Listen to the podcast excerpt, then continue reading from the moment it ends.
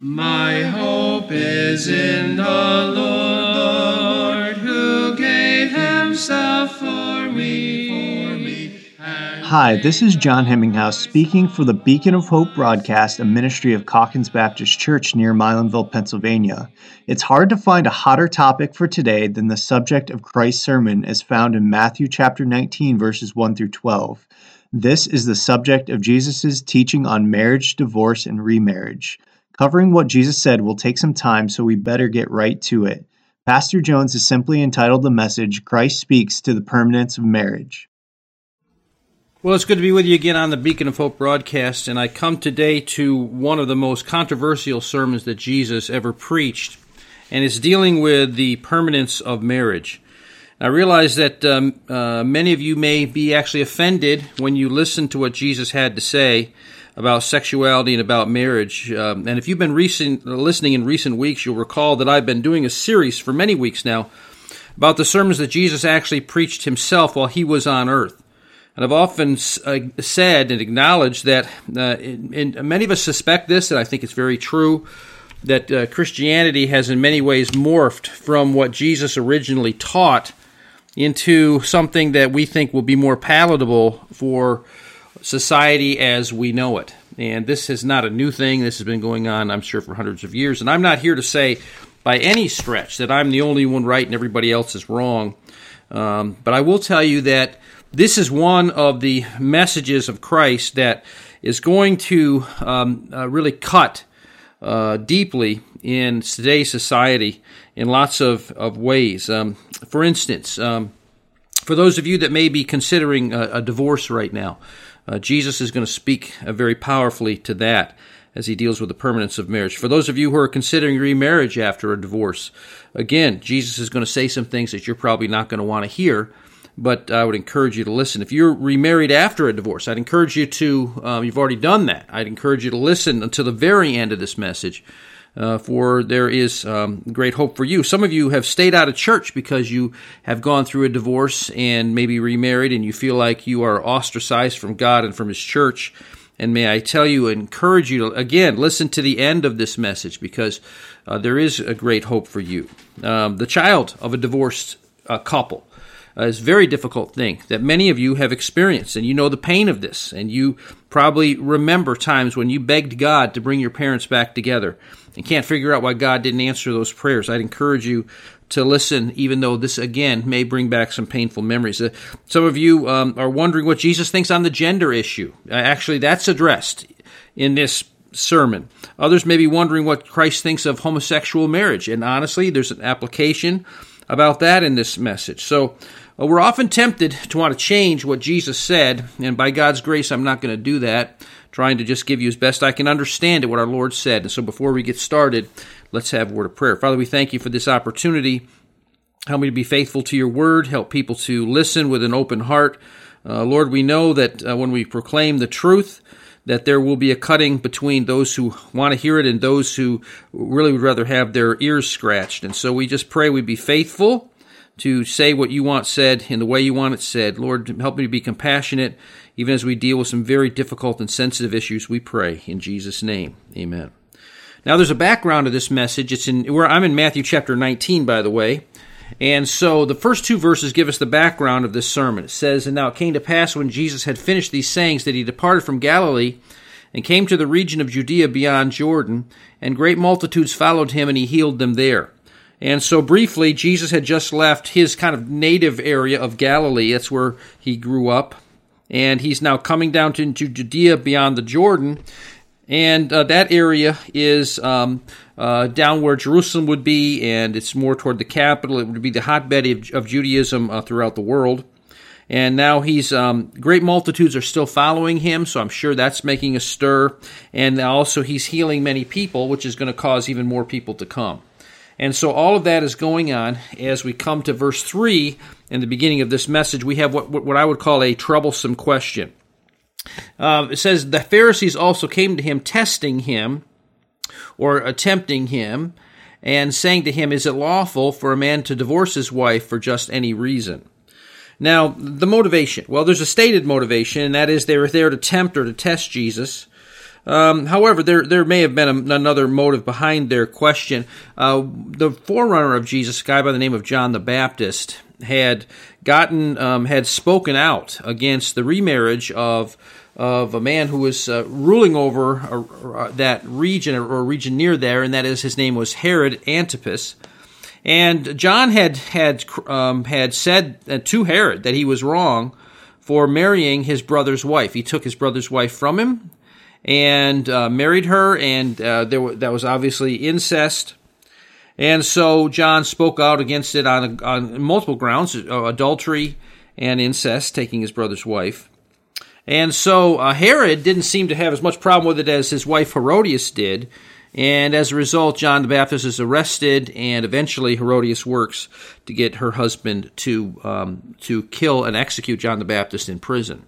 And so it's very possible that the, that the um, motivation for the Pharisees is to try to get Jesus in trouble uh, maybe even with Herod to go back with him if, as Jesus speaks out on the permanence of marriage. And and so there's also a religious controversy that. Um, you need to be aware of, and that is there were two different rabbis, and I, I won't uh, give you the, the names of them, but uh, they were very very famous men. They had lived uh, in in a time before Christ, and um, one of them, uh, well, I'll give you his name. His name is Shammai, uh, and another guy whose name was Hillel. They they were um, they were saying opposites on this issue of marriage and divorce.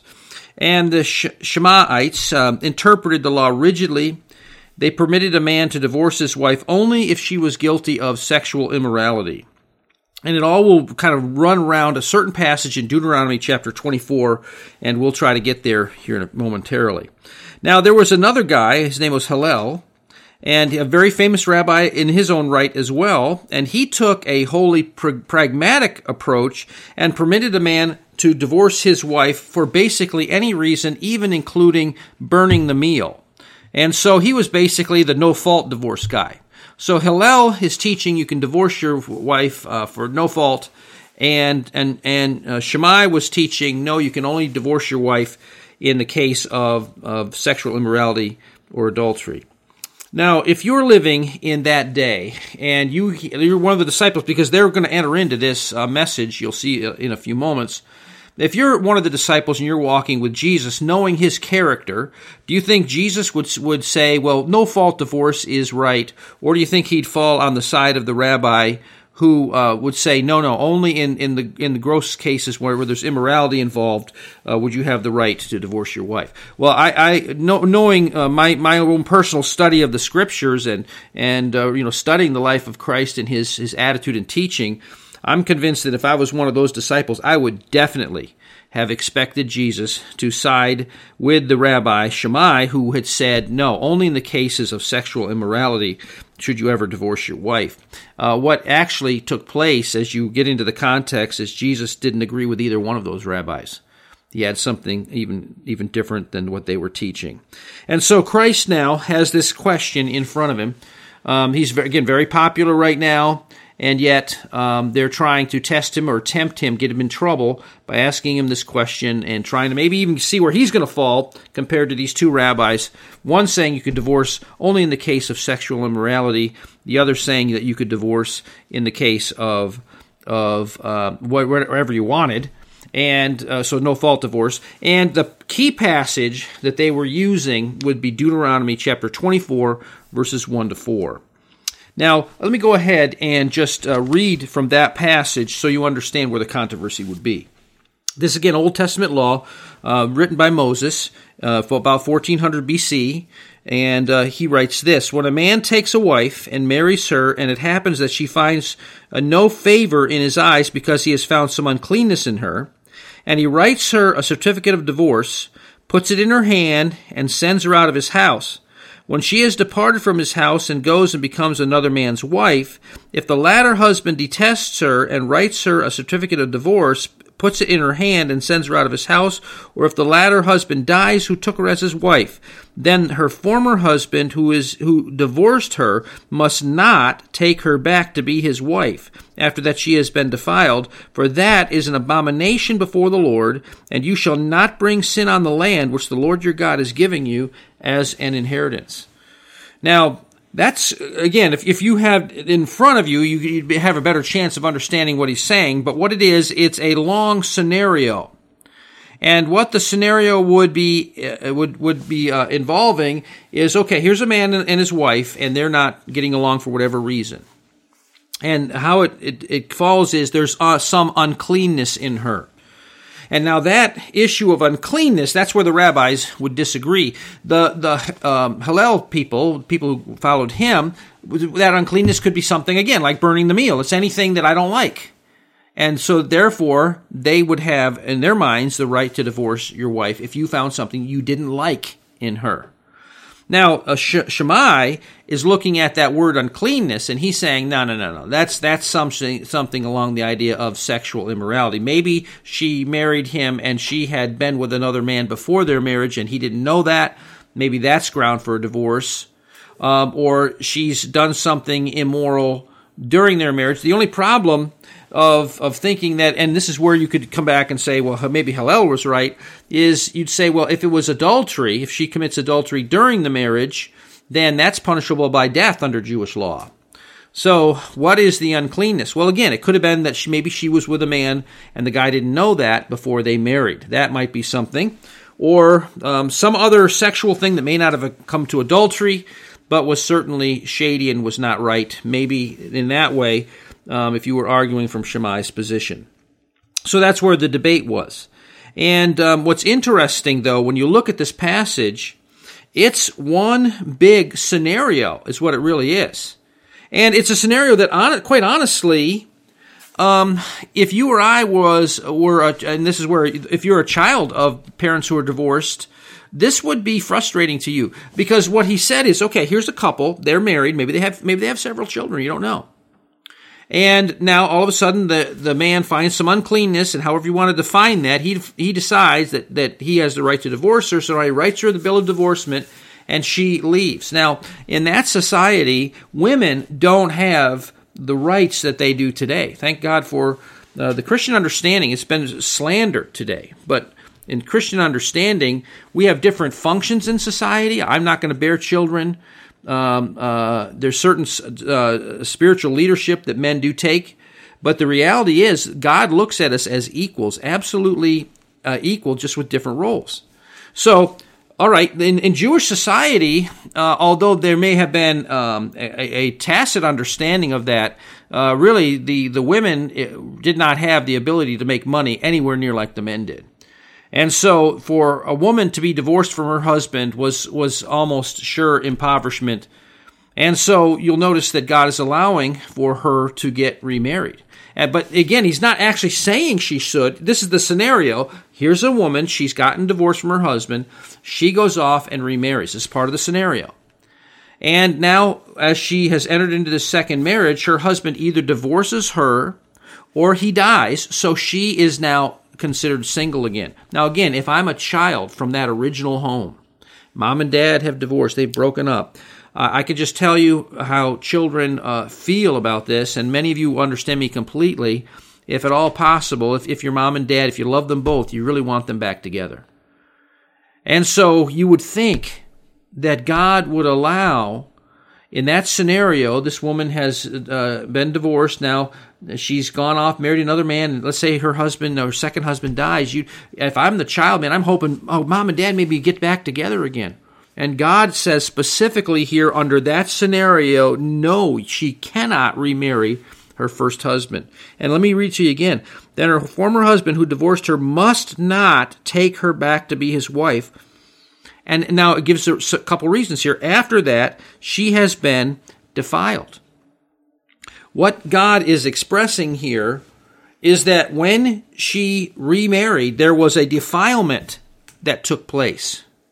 Now, that should tell us something about how God feels about the permanence of marriage, something that the rabbis didn't seem to grab onto.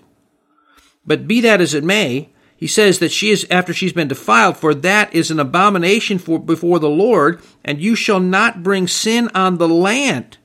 God is saying you're going to actually cause the nation to have problems if we allow a divorce um, and then she remarries somebody else and then she goes back to her original husband. Why? Because what God is saying is it's that's going to lessen, it's going to cheapen the bond of marriage.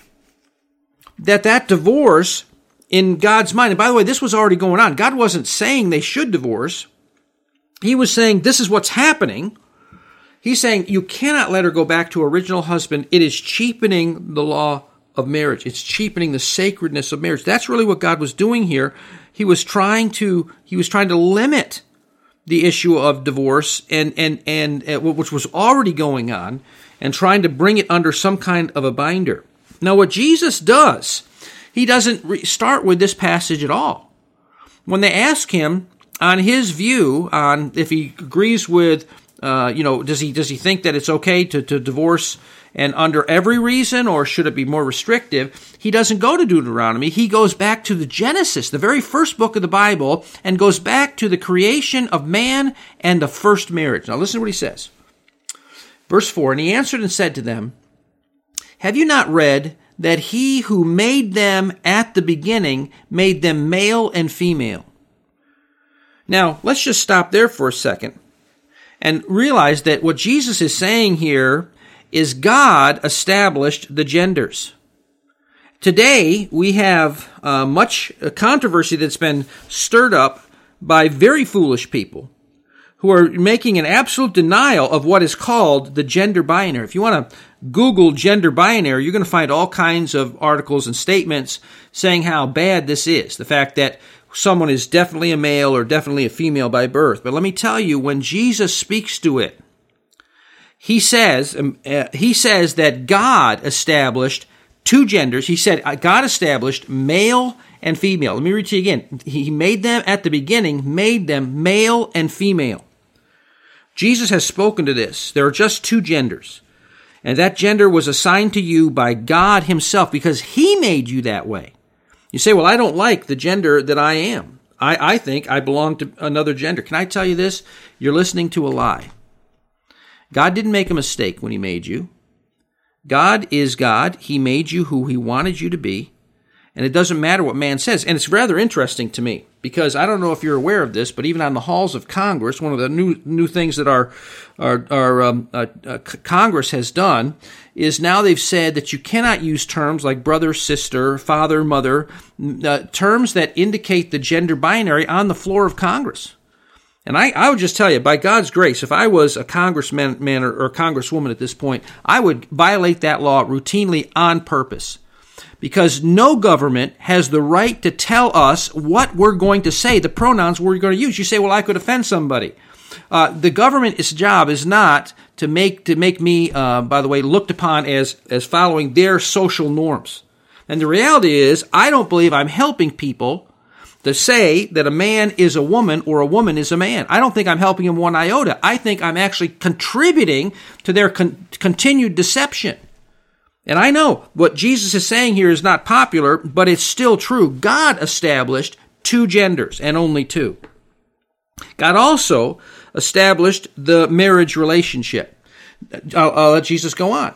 He says, For this reason, a man shall leave his father and mother, be joined unto his wife, and the two shall become one flesh. Now you'll notice it's, ma- it's marriage between a male and a female. The man is joining to his wife. And no, there's no question in Jesus' mind or in that society what Jesus is talking about. Now you'll notice that God established the marriage relationship. Now why do I say that? He says, a man shall leave his father and mother, shall be joined unto his wife, they two shall become one flesh. By the way, he's quoting Genesis 2.24, which at the end of the, of the, um, the whole passage dealing with the very first marriage, which God himself put together, the Bible says that God brought the woman to the man. God actually performed the first marriage ceremony. God then is the inventor of love. He's the inventor of sexuality, and he's the inventor of marriage. And so as he brings Adam and Eve together, and, and, now Moses makes this, this statement under inspiration of God, therefore shall a man leave his father and mother and shall be joined or cleave to his wife, and they two shall be one flesh. And that is what God is saying should happen in a marriage. So Jesus is quoting that. Then in the next verse, he says this So then they are no longer two, but one flesh. Okay, so the sexual union, as part of that marriage covenant, it's, it's in the bonds of marriage. So God established uh, the marriage relationship. Um, and can I tell you that it's more important than the parent-child relationship? You say, why do you, why do I say that? Because in verse five, he said, "For this reason shall a man leave his father and mother and be joined to his wife." Now, here's what he's saying. He's saying that at some point when you get married, your parent-child relationship is of less importance because you're leaving them. You're leaving that relationship as your primary relationship, and you're joined to your wife. You're forming a new family. And so our children are meant to eventually, if God blesses them with, with, with a spouse, they're meant to, to leave our, uh, that relationship as the primary relationship, and they are meant to, to then establish a marriage, and that being the primary relationship. So we know that the, that the parent-child relationship is, is, of less importance than the husband-wife relationship.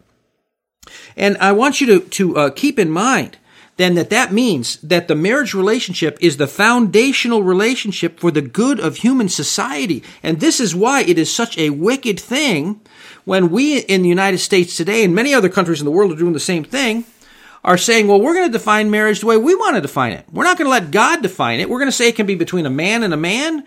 It can be between a woman and a woman. Uh, who are we to say you can't love someone else? Well, let me just say this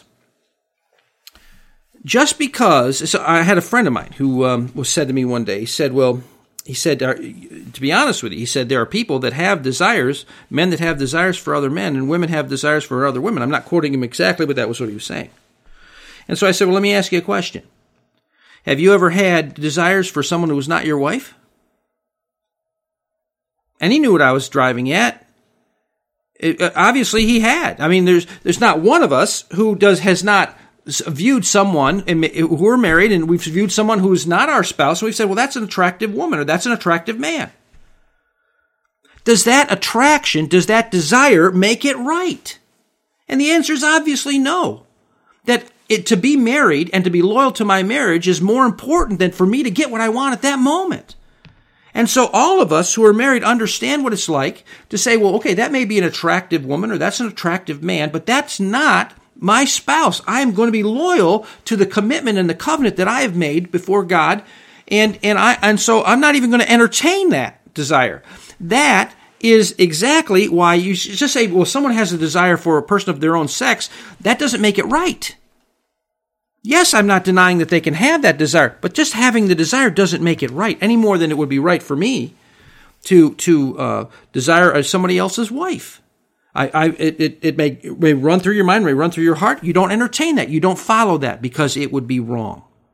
So merely saying that people have certain desires and therefore that must be accounted for, it must be made, made, made uh, excused for, is, is absolutely unbiblical. Jesus is saying that God created male and female, and he says this they're no longer two but one flesh, and they're supposed to leave their parents behind, and they're supposed to then be joined to each other. And so, one of the major mistakes couples make today is they build their home around the kids instead of building the home around the marriage because the kids are meant to leave. And sometimes that means that the parents hang on like with, with their fingernails on the kid's back when the child uh, begins to uh, express the desire to marry. There have been many parents over the years who have absolutely uh, uh, been very, very destructive uh, on their children when they desire to marry. And why? Because they're building their lives around them. And that's not the way. The primary relationship, the foundational relationship for human society is the marriage relationship, and we better do it God's way. Now, the sexual union of a man and a woman is sacred then to the marriage relationship. A man leaves his father and mother and he is joined to his wife. He cleaves his wife. And that's talking about the sexual relationship.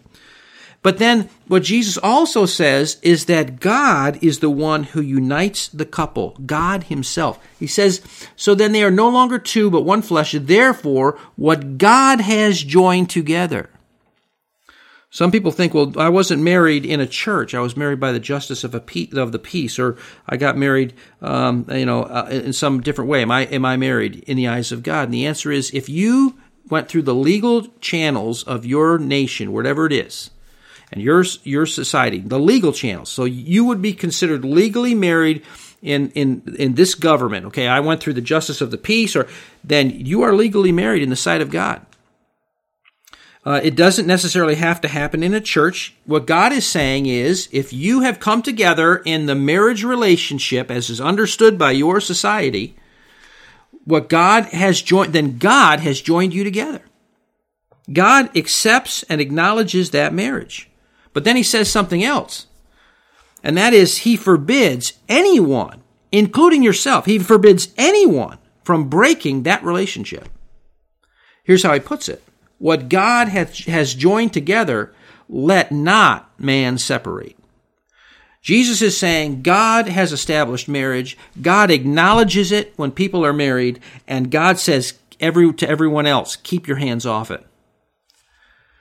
I say this to those of you that may know and have a friend or a loved one, and they're struggling in their marriage, and maybe they're going through very difficult times. And you've said something like this to them. You've said, "Well, you shouldn't. You shouldn't have to be with such a bum. There's more fish in the sea. You ought to just divorce him and move on." Can I tell you this? You are violating what Jesus said here. He said, What God has joined together, let no man separate. Don't you step in between those people and tell them they ought to leave. Some of you say you well, you have a, a, a friend down at work. This person's maybe he's a married guy, and he's been talking to you about all the woes of his marriage, and you've become um, uh, emotionally attached to him as you've been trying to counsel him and trying to help him get back with his wife. But the reality is, in that whole process, you're being attracted to this man, and you're wondering if I should if I should uh, just go ahead and let him divorce his wife because she's so nasty to him and I, I, think I could do a better job. What God has joined together, let no man separate. Let no one separate. God says you are to forsake your, your parents for this relationship. You are, to, you are acknowledged by God when you, uh, when you marry that, that person. And when you are, are married in the sight of God, then you have no right, and neither does anyone else, to separate you. You need to develop that relationship. You need to work at that relationship. Um, and you need to realize that, that God is the one who established it.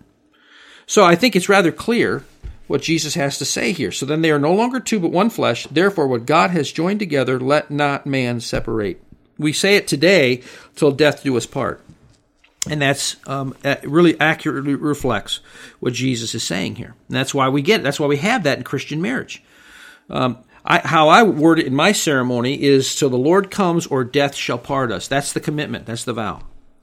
Now, um, there's a follow up question. If you could, you can imagine, um, this is totally different than where these men thought Jesus was going to go. And so, um, the crowd, uh, the the, uh, the the the religious leaders are saying they said to him, "Why then did Moses command to give a certificate of divorce and to put her away?" See, that's going back to Deuteronomy 24. Um, so the the um, the question really has two objections. Number one, why the command to write a bill of divorcement? Why does that happen in the first place? Can I tell you that as we read through there, it was a scenario. This was already something that had already happened. What Jesus, what, what, what the Lord was saying in Deuteronomy 24 is, here's a man, he's divorced his wife, she has remarried somebody else. That, that second marriage uh, falls apart either because of death of, of the spouse or, or he divorces her now she can't come back. That's that God was not saying that it was a good thing for the couple to divorce in the first place. Now the second question is why the allowance for divorce? Okay, so he says, um, why did Moses command to give a certificate of divorce and to put her away? Why are why did why was this allowance made?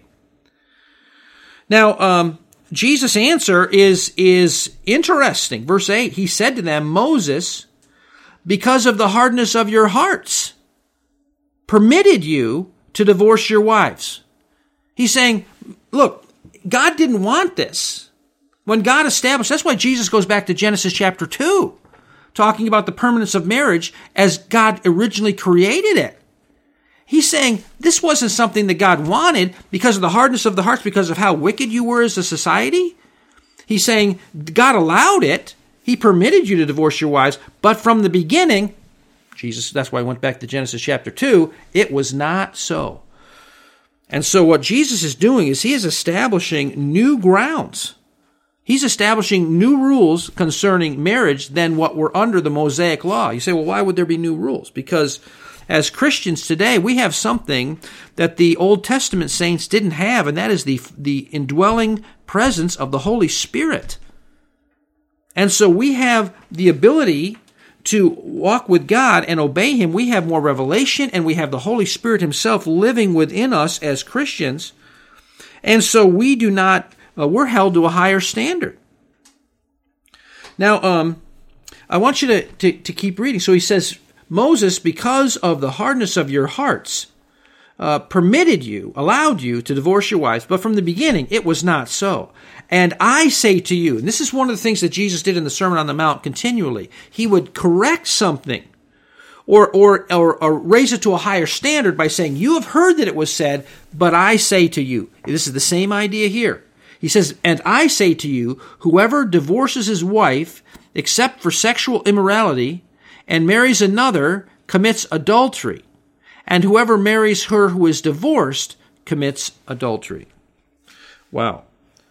Now, um, very interesting what Jesus has to say. First of all, he's saying of divorce was allowed because of the hardness of people's hearts in the Old Testament. He's saying also divorce was never in God's design for marriage.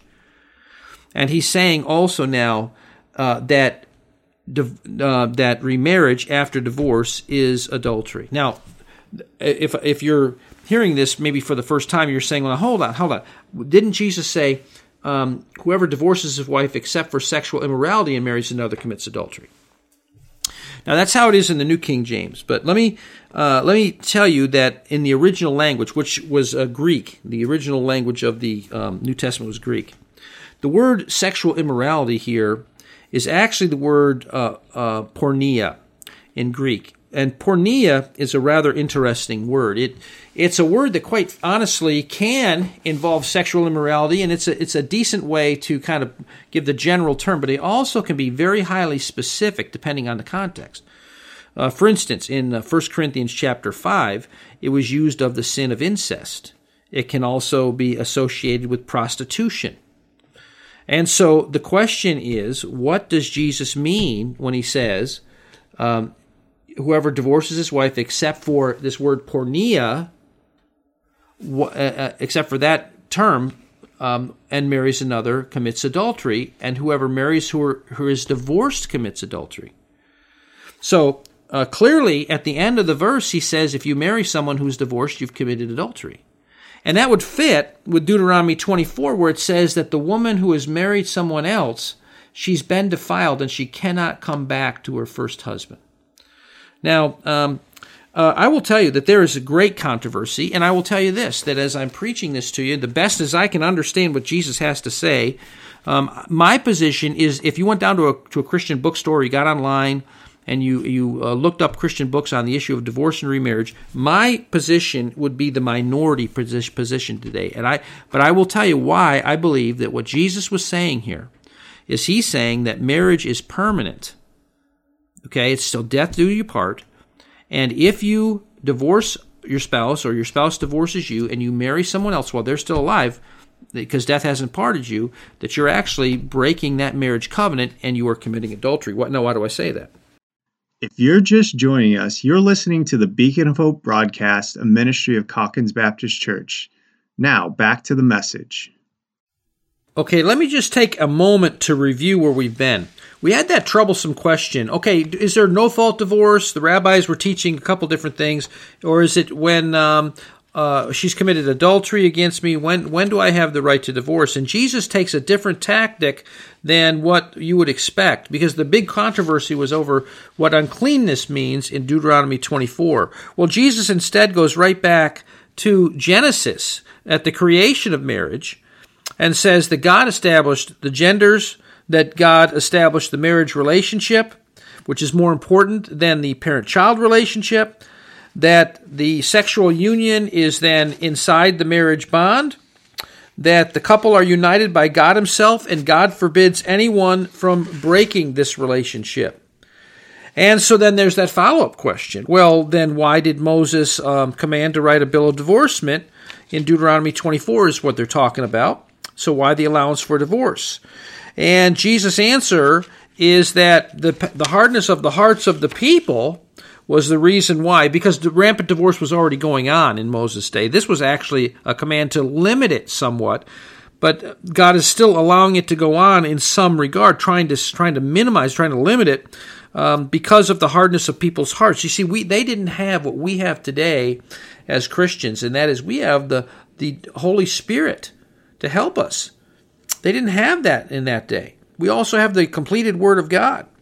And so, a divorce was never in God's design for marriage, Jesus said. And remarriage after divorce is adultery.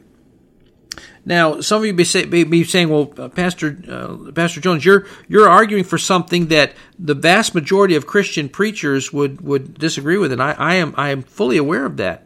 But let me give you four major ways you interpret Scripture. This, these are basic ways when you're being taught for the ministry that you are to interpret the Bible. Number one, each text of Scripture can stand alone. Number two, the clear passage determines the meaning of a more difficult one. Number three, Scripture never contradicts itself. And four, Scripture interprets Scripture. Now, how does that enter into, how do these four principles enter into this discussion?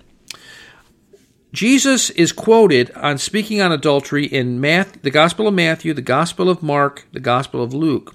And the Apostle Paul summarizes his teaching in, in 1 Corinthians chapter 7, verse 10 and 11 in the Gospel of Matthew, you have this exception of the word uh, that sometimes many of your translations are going to have sexual immorality. The, again, we talked about the word is porneia, uh, which is a word that depends on the context. It could be incest, it could be prostitution, it could be just normal sexual immorality.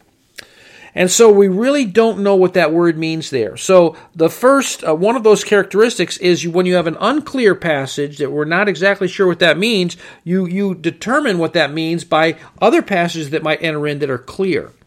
And those other passages have no exception whatsoever. Paul's uh, listing of Jesus' uh, teaching is without exception. matter of fact, he says what Jesus taught is that uh, that man should not divorce his wife, and a woman should not divorce her husband and that if they uh, were having severe problems that they may she may have to leave her husband but remain unmarried or else be reconciled. That is paul summarizing jesus teaching. So when you look at the clear interpreting the unclear it is obvious that um, that jesus teaching is no that that this is a permanent bond until death.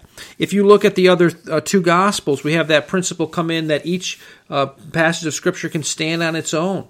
And so, if you were, for instance, the original audience of the Apostle Mark's um, uh, writings, uh, John Mark, who who was uh, not one of the twelve apostles, but was certainly part of that apostolic community, when you got his gospel, uh, you'd have been seeing that there is no remarriage if you are if you have divorced your spouse.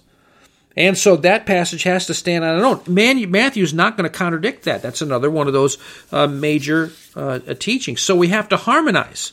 And, and so we realize that even at the end of the of verse 9, whoever marries who is divorced commits adultery. Clearly, Jesus is not saying that in every circumstance you have to live with your spouse. But what he is saying is exactly what Paul is summarizing in 1 Corinthians 7, and that is if, if you do have to depart, you remain unmarried unless or until you're able to reconcile. Now, why is this so important?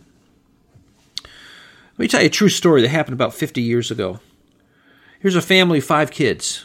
Um, husband and wife um, are not are struggling. The the man is is a mean man. He just is. He's a mean man. He's got a quick temper. He's got a a, a violent tongue. He's verbally abusing his wife um, and his kids. And it's got to the place where I don't know if there's physical abuse that's going on, but it's got to the place where the mom is concerned, I think, more for her kids even than for herself. And so she packs the kids in the car. And imagine this scene as she's driving down the driveway and her husband sees her leaving with the kids and is literally trying to chase the car down. And think of those five little kids. Youngest is about five, up to, oh, maybe, maybe um, 11, 12. And they're watching their father chasing the car down in anger, trying to catch them. And mom gets away. What does mom do? Mom, mom doesn't seek out a new relationship. She tries to make it as best she can. What does dad do? Well, dad didn't, in, in this case, he did not seek a, a different relationship. In this case, he realized that the love of his life just drove down the driveway and that he's been acting like a fool. And although this man was not a believer at the time, I'm, and I don't know if he ever came to become a believer, he did one thing very right here, and that is he sought some help. And so he went to some people, I think some psychiatrists or psychologists who could at least give him some tactics of dealing with his anger. Didn't change his heart, but it did help him uh, deal with this somewhat. And so he got some help. The day came when mom feels like she can trust dad again. And there's going to be a reunite, reuniting of this broken family. And I want you to imagine this scene now. Here comes dad trying to walk back into the home, shamed and rightly so for his behavior. And who comes up and greets him first but the little five year old daughter? Runs out to her father, throws her arms around him, and says something along the idea of, Daddy, I love you. Do you think that little five year old girl, do you think the other kids even asked God to bring dad back home? Maybe some of the older ones were were wondering if it was a good idea or not. You, you, those of you that have been through those waters, you'd understand better than me. What I'm telling you is a true story because I, I know personally the five year old, no longer five years old today. In that case, you have a parents that, again, I'm not even sure that they were born again Christians, but they did they did work at that marriage, and that marriage did hold and although the man never became a perfect man and always did struggle with his temper and his tongue, he was able to raise his five kids. And every one of those five kids have, have had stable jobs, stable marriages, and have raised their kids to be stable young people. I wish I could say that that every story had a happy ending. You know as well as I do, they don't. And I cannot say that every uh, in every case you could trust the man to come back home. But I can tell you this that what God is telling us as a society is it is much, much better when people work at their marriages and give every effort to save their marriages and honor this sacred institution than when they get frustrated and two people who honestly, genuinely could love each other walk away and, and really the ones that get damaged are the children. Let me tell you one other thing that, that I've heard, and, and uh, again, this is true. A jail a number of years ago had a, um, a prom- promotion that they did for some of the inmates, and that is on Mother's Day, they offered cards for those that wanted to um, uh, write, a, write a note for Mother's Day to their mom. And it was very popular. Many of the inmates uh, took a card and they wrote to their uh, his, his, I think most of them were men wrote to his mom and and and tried to say something nice. Well, it went so well that the people in the jail said, "Why don't we do the same thing for Father's Day?" It was coming up, you know, about a month later, and so they offered the same thing, and almost no one took a Father's Day card. Almost no one. Why? So many people who are in rebellion against society are coming out of homes where the dad is either gone or he is abusive. And the relationship between the father and the son is severed. And I would just say again that it is so important that marriages hang together and that fathers learn to love their wives and love their children. And Jesus is right when he says, listen, you, when you enter into this sacred institution, it's till death. You need to make that kind of a commitment to the Lord and to your uh, spouse, and of course to the children come behind, because because the second generation, those children are the ones that are going to really be uh, blessed or or go through all kinds of problems based upon what mom and dad decide to do on this sacred institution of marriage. If you're just joining us, you're listening to the Beacon of Hope broadcast, a ministry of Calkins Baptist Church. Now, back to the message. And so um, now another thing that indicates that this that Jesus was raising the bar to not just uh, if, if if your spouse is unfaithful, you can divorce them to actually saying till death do us part uh, is the reaction of the disciples. Again, if I'm one of the disciples, I'm thinking, oh, he's going to side with Shammai. He's going to say that, all right, only in the cases of, of sexual immorality. But notice the reaction of the disciples was his disciples said to him, if such is the case with the, uh, of the man with his wife, if it's really like Jesus, like you're saying, it is better not to marry. Why, Jesus, if the standard is that high, maybe we just better skip marriage altogether. That's a shocked response. By the way, that response is only recorded in Matthew, which is the only place where this supposed exception is mentioned. I think it makes it clear that the disciples did not get the answer they were expecting. They got a higher standard, which is the standard of, of only at death does marriage uh, should marriage be dissolved. And you'll notice that Christ, in, in answer to them, does not lower the standard. But he said unto them, and I'm reading now in Matthew uh, 19, verse 11, but he said unto them, All cannot accept this saying, but only those to whom it has been given. For there are eunuchs, uh, people, again, who will not marry, not conceive children, who were born thus from their mother's womb. So you have some with, with physical issues, or maybe they never truly desire um, to be married. There are eunuchs who are made eunuchs by men, and that sometimes happens, uh, especially in the ancient world. And there are eunuchs who have been uh, made themselves eunuchs for the kingdom of heaven's sake. He was able to receive it, let him receive it. So the idea is, is that, hey, I'm not lowering the standard. If you don't want to get married, you don't have to. The standard is till death parts us. Now, um, let me hasten to some questions. First of all, someone was, may say, "Well, I've already remarried. You know, what what about me?" Maybe you've been sitting out of church for years because you, you say, well, this is exactly what what I've been thinking, and that is that God has given up on me because because I've um, I've sinned by by divorcing my, my spouse and, and, and getting remarried. Um, have you sinned? Yes, you have. I, I'm not going to deny that. That's what Jesus said. But let me ask you this: Have I ever sinned? And the answer is absolutely yes. If if only sinless people would come to church, no one comes to church. And so, what do you do when you sin against God? You confess. If you haven't been saved yet, you need to accept Christ as Savior. But if you have accepted Christ and you have been born again, simply tell Him, God, I was wrong. And God will forgive you. Well, then you say, well, what about my current marriage? Well, be loyal to it. Do you realize that God does accept that remarriage? Some of the best people in my church that I pastor are people that have been through these tragic grounds and and uh, whether before their conversion or after, in some cases, their conversion, these are difficult times. Now, I never counsel a couple to get divorced because Jesus told me, He said, "What what God has joined together, let no man separate." And so, I do not dare to tell people to divorce. And I've walked with people uh, who have been members of my church, and, and we don't kick them out because their spouse rejects them. We work at the marriage if at all possible. We try our best to, to, to strengthen them. And, and I don't kick them in the teeth if they remarry. I understand that Jesus has said that it's in all likelihood that's going to happen. Uh, but we don't we don't um, we don't condone it. We're not going to. I'm not going to perform a remarriage of somebody who's got a living spouse, and and so I let my people know that.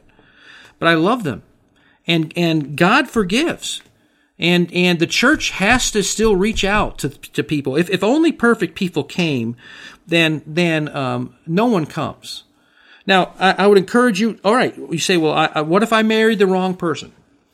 And I know I shouldn't have done. I married the wrong person. Well, let me just say this: God expects you to keep your vow. Ecclesiastes chapter five, verses four to six. You've made a vow to another person.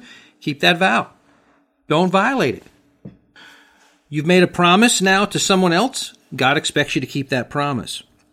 God is forgiving, and can I tell you, God is gracious if if let me give you this scenario. How about you have a man? He sees a beautiful woman, not his own. He's he uh, she's married to another man. He commits adultery with her and then murders her husband, and then he marries her. You think maybe, just maybe, um, that marriage was not ordained of God? Well, obviously, God did not tell the man to commit adultery in the first place. He did not tell the man to kill the woman's um, husband, and he does not uh, does not agree with uh, such actions that brought about the marriage to this woman. That was King David. Many of you may remember and recognize that story. King David uh, married Bathsheba under those conditions, committing adultery while her husband was alive, murdering her husband, and then taking his wife. If there was ever a marriage that should not have been established, it was that. Did God forgive him? The answer is absolutely yes. God forgave David. David got his heart right with the Lord, and and David and Bathsheba, we, we know of four children that, that the Lord blessed them with. Now they did lose a child in infancy, and that was a tragedy, and they went through many heartaches um, because of what David had done. And so it's not like this was no big deal. It, it was a big deal, and God then uh, did judge David harshly. But I will tell you this: that two of their children you should know about. Number one was Solomon. Solomon would be the wisest man that ever lived. That was David and Bathsheba's son. He became the next king of Israel after his father. And we still have the book of Proverbs, Ecclesiastes, and Song of Solomon uh, from this man Solomon, who uh, was used of God greatly. Not a perfect man by any stretch, but was used of God greatly. He was one of the children of David and Bathsheba. A second son that you would not know much about, his name is Nathan. But why you should know Nathan's name is because if you trace the genealogy of Mary, Jesus' mother, Mary comes from Nathan.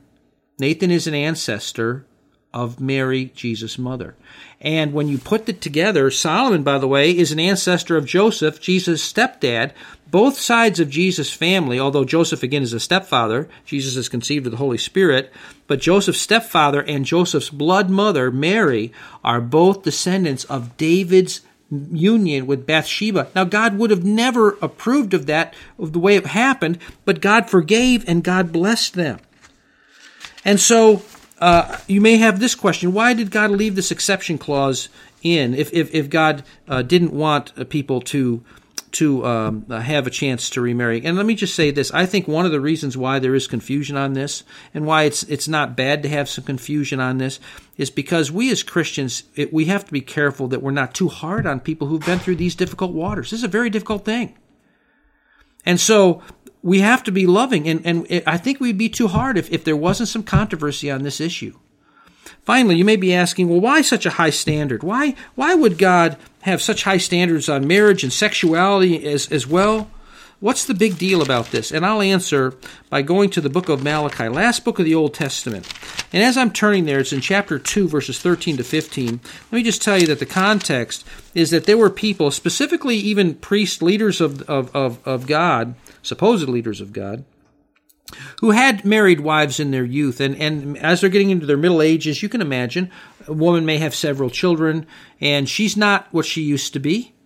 And they're now finding these Gentile, many times pagan women, and marrying them, and really divorcing their wives so they can marry somebody younger. And God calls them out on this. Why did he hate this so much? Listen to this is this is Malachi chapter 2 verse 13 to 15. And this is the second thing you do. You cover the altar of the Lord with tears, with weeping and crying, so he does not regard the offering anymore nor receive it with goodwill from your hands. He's saying you're worshiping in all this fervency, and God says, I hate it. Why? You say, for what reason? Because the Lord has been a witness between you and the wife of your youth, with whom you have dealt treacherously Yet she is your companion and your wife by covenant. So God is saying, You've been disloyal to your wife. Why? And did he not make them one, having a remnant of the Spirit? And why one? And he's talking about back in Genesis 2. Why did God give Adam only one wife? Why only Eve? And why only Adam? Be- notice it, he seeks a godly offspring. Therefore, take heed to your spirit, and let none of you deal treacherously with the wife of his youth. You know why God guards marriage so badly, so so strongly, and so fiercely? It's and says keep your hands off it because He cares about the kids. The kids are the one that get hurt. I beg you to be faithful to your marriage covenant, for God's sake and for the sake of your children. May God bless you. To those of you for whom this message has stirred up some painful memories, let me encourage you to remember the cross. The Bible is clear that we have all sinned and fallen woefully short of God's glory. Jesus came to earth to die for sinners like you and me, and his blood will cover all your sin if you'll just turn to him in repentance and faith. If you have a spiritual need and would like to speak to someone who can help you, you can email us at help at calkinsbaptistchurch.com. Calkins is spelled C A L K I N S. Again, that email address is help at calkinsbaptistchurch.com. As we leave you today, we pray that this broadcast has been a beacon of hope in your life to point you to the light of the world, Jesus Christ.